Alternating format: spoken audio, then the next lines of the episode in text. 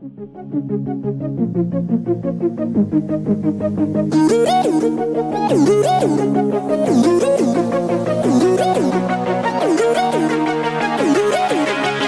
listening to the Paradigm Shift Podcast.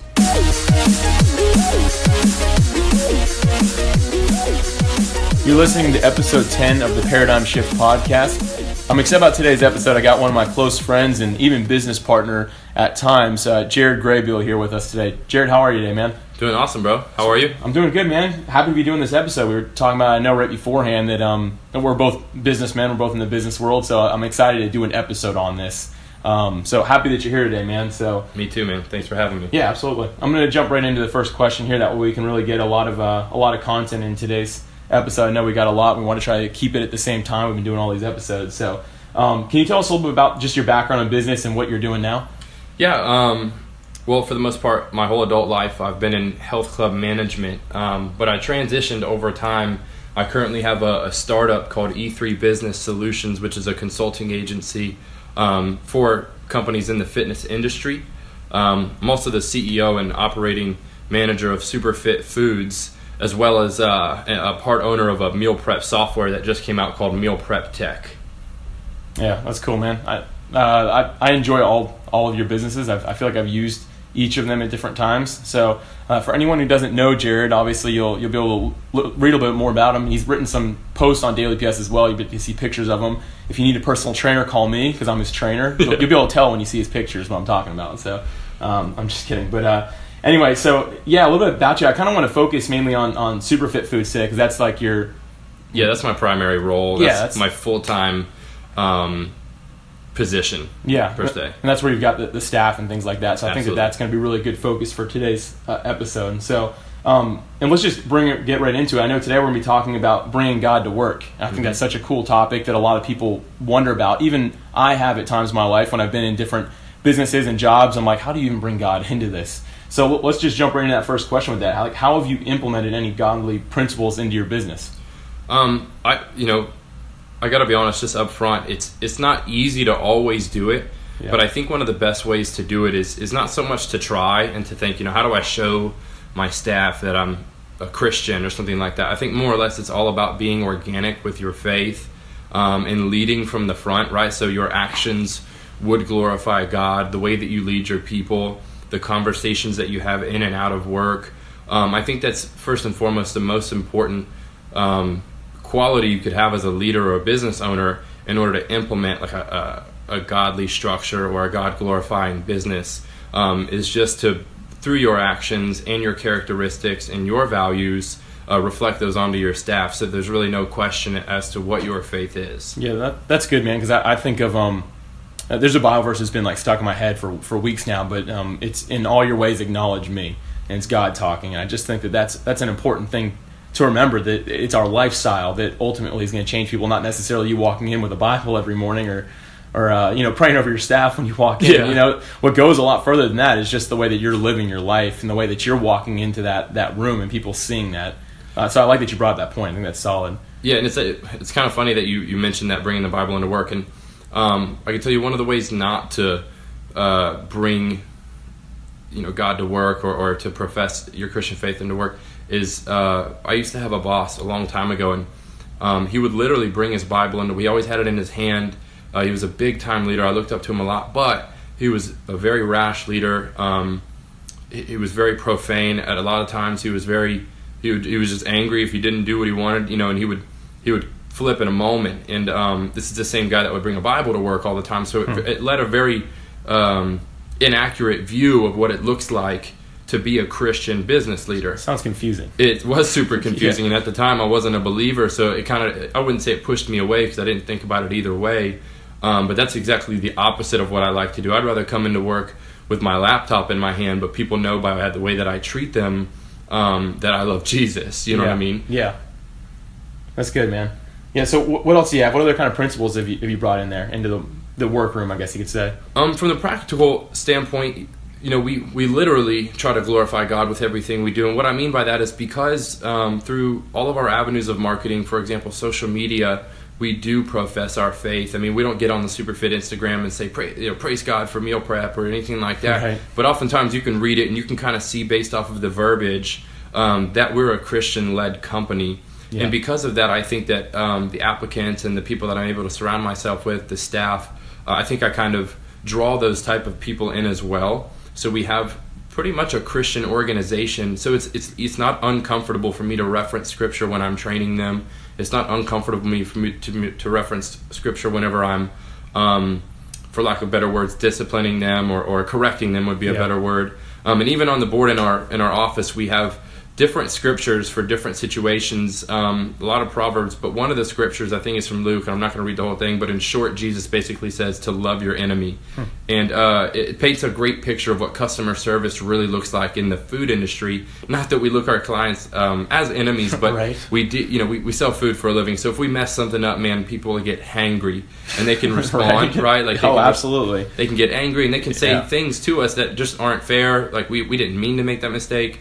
So we have the scripture on the board to remember to love your enemy because these people, you know, they're hungry, their blood sugar's low. We don't know what else happened that day to make them angry. So we always remember because we're driven by exemplary customer service, and to have exemplary customer service um, means to glorify God with our words. So we always make sure not to respond um, negatively to our people, so we good. can continue to lift them up because we do fight a very real battle of obesity. Um, you know, we sell meal prep, and our purpose is obviously to positively change lives. So, so scripture is oftentimes a great reference for kind of how to conduct ourselves in the workplace during those harder times. Yeah, that's good, man. Dude, uh, hangry customers, man. That's that's that's next level. It is. We, we have a very interesting uh, workplace at times if if uh, if we mess something up, and we're imperfect. So so I'm not going to say that we're we do mess up from time to time. And if you give the person the wrong meal, man, um, come lunchtime, you're you're going to hear about it. Yeah. So I'm about to go into another question. Do you have anything else to share on that topic before I move before I move on? Um, no, man. I think, like I said, it's just about leading from the front with your actions and Yeah. your characteristics, and just creating that integrity where over time your people truly believe um, that the life that you live in and out of work is is a God driven and you know Jesus glorifying Yeah. lifestyle. This one's a little bit off topic, but it's going to go into our next question here. But uh, this is actually a common question that I get from from business owners that I know. They've asked me this question. They're, they're Alex, should I start my meetings or end my meetings in prayer? Because I, I think a lot of people they go to church and they see, oh, you know what, we start the service with prayer, we end it in prayer. Like, should my meetings be run that way? What is what is your feedback on that? I don't Um, think there's a right or wrong answer, by the way, but There's not. I mean, like, um, I would. There's not a right or wrong answer, but I would lean more towards uh, starting it and finishing it with prayer. However, there's a way that you go about doing that type of thing in the workplace, um, especially with with the way that the world is these days and all the guidelines of you know because we're not um, technically like a we're not we're not a Christian organization, um, so when people come on board, we do have to be uh, sensitive to their beliefs. And although most of my people may be Christians, that doesn't mean that all of them are, or all of them still are. You know, we don't make them praise God. You know, we, we'd Right. love for them all too. So oftentimes when I have big meetings, especially with our kitchen, I'll just ask guys, you know, because we'll typically feed them and stuff. Guys, is it okay if I pray over the food? Mm, that's um, good. If everybody says yeah, which which nobody's ever objected, then I'll pray. I don't think that you should be demanding or um, controlling over that. You can't force your faith. I think if you've been a Christian for any period of time, you know that you can't force your faith on people. Right. Um, so you want to always be sensitive to that um, because you never know how people feel or, or what they're going to take offense of or what their religion might be. So I just typically would, you know, I, I do lean more towards, yeah, definitely pray if you can, but always just ask, hey guys, do you mind if I pray over the food? Or, or hey guys, do you mind if I pray before we start this meeting? Um, nine times out of ten, everybody will say yeah, and it, it'll be, it's actually really cool when that happens because, um, you know, maybe they didn't know that everyone else was Christian. So it kind of opens up for a conversation later on that you Yeah. need to have. And, and I've had some great conversations with our staff because of that. And then, um, and then I believe that obviously kind of ushering in the spirit into that moment, not that he's not there anyways, um, just allows for a better vibe, better environment, and a better spirit led conversation and meeting, especially those hard meetings that you have to have with your, with your staff. Right. Cool, man. That's good. So that kind of, like I said, that kind of segues into this next uh, question that I have here. But uh, what what recommendation do you have for business owners or aspiring business owners uh, in the area of bringing God to work? What what kind of ideas can you bring to the table for them? It's just some practical stuff for us. Um, practically, you know, I believe being a successful business owner or just a successful person in general, it always starts with you. So if you're looking at um, how do I implement this kind of structure into my workplace, you have to ask, have I already implemented that kind of lifestyle structure into myself? That's great. You know what I mean? So if you we're all, we're sinners by nature, and we always will be. But if you've got some character flaws that you know are on the surface, if you've got some you know um, untold sin, you know if you've got some unforgiveness, you know, like you need to constantly deal with those things before you try to just project that onto your people. So it, it always comes back to you, and then practically from that point, it's just being open and honest, and you know letting your staff know where your mindset is. Um, you know that, that you do want to glorify God, and just always giving them the credit when you have wins, and always letting them know that you know God's got your back when you guys have failures, and just kind of continuing to be faithful in that aspect as well. I think is huge. Um, kind of always just bringing it back to Him, and no matter what you do, what you sell, or what you serve, um, you serve a purpose for God, and just kind of reminding yourself and your people that every day. Yeah. That's good, man. Uh, Something else I was thinking about that I know that you've shared with me before is before you go to work, you put a lot of preparation into your day, and we don't need to get into that, but I'll I'll mention this for everyone listening right now.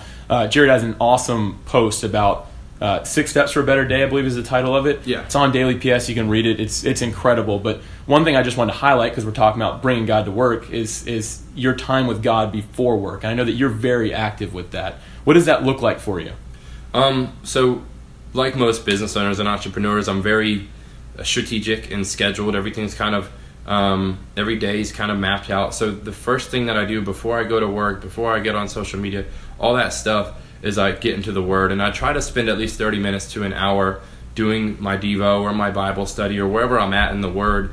And the reason for that, and it might just be me, is because it sets a much better stage for the whole day. Because who knows, especially as a business owner, like who knows what life's going to throw at you? Right. Who knows who's going to quit or who's going to mess something up or what client's going to say what? And I can tell you from experience that the days that I rush out the door, maybe I sleep in or maybe I have an early meeting and I miss my Bible study, I'm not as good of a Christian uh, as I Yeah. can be. And, and you know what I mean by that, right? Yeah. So I, I I lack patience or I'll lack discernment or, you know, I'll slip off the tongue things that maybe shouldn't be said as a leader and I'm just a little bit less perfect on the days that I don't have my Bible study. So I know like to stay grounded and rooted and to have a strong foundation going into work. Getting into the word always just gives me that um, kind of assurance that, that no matter what comes, like I've, I've got this foundation and I'm reminded of it every morning.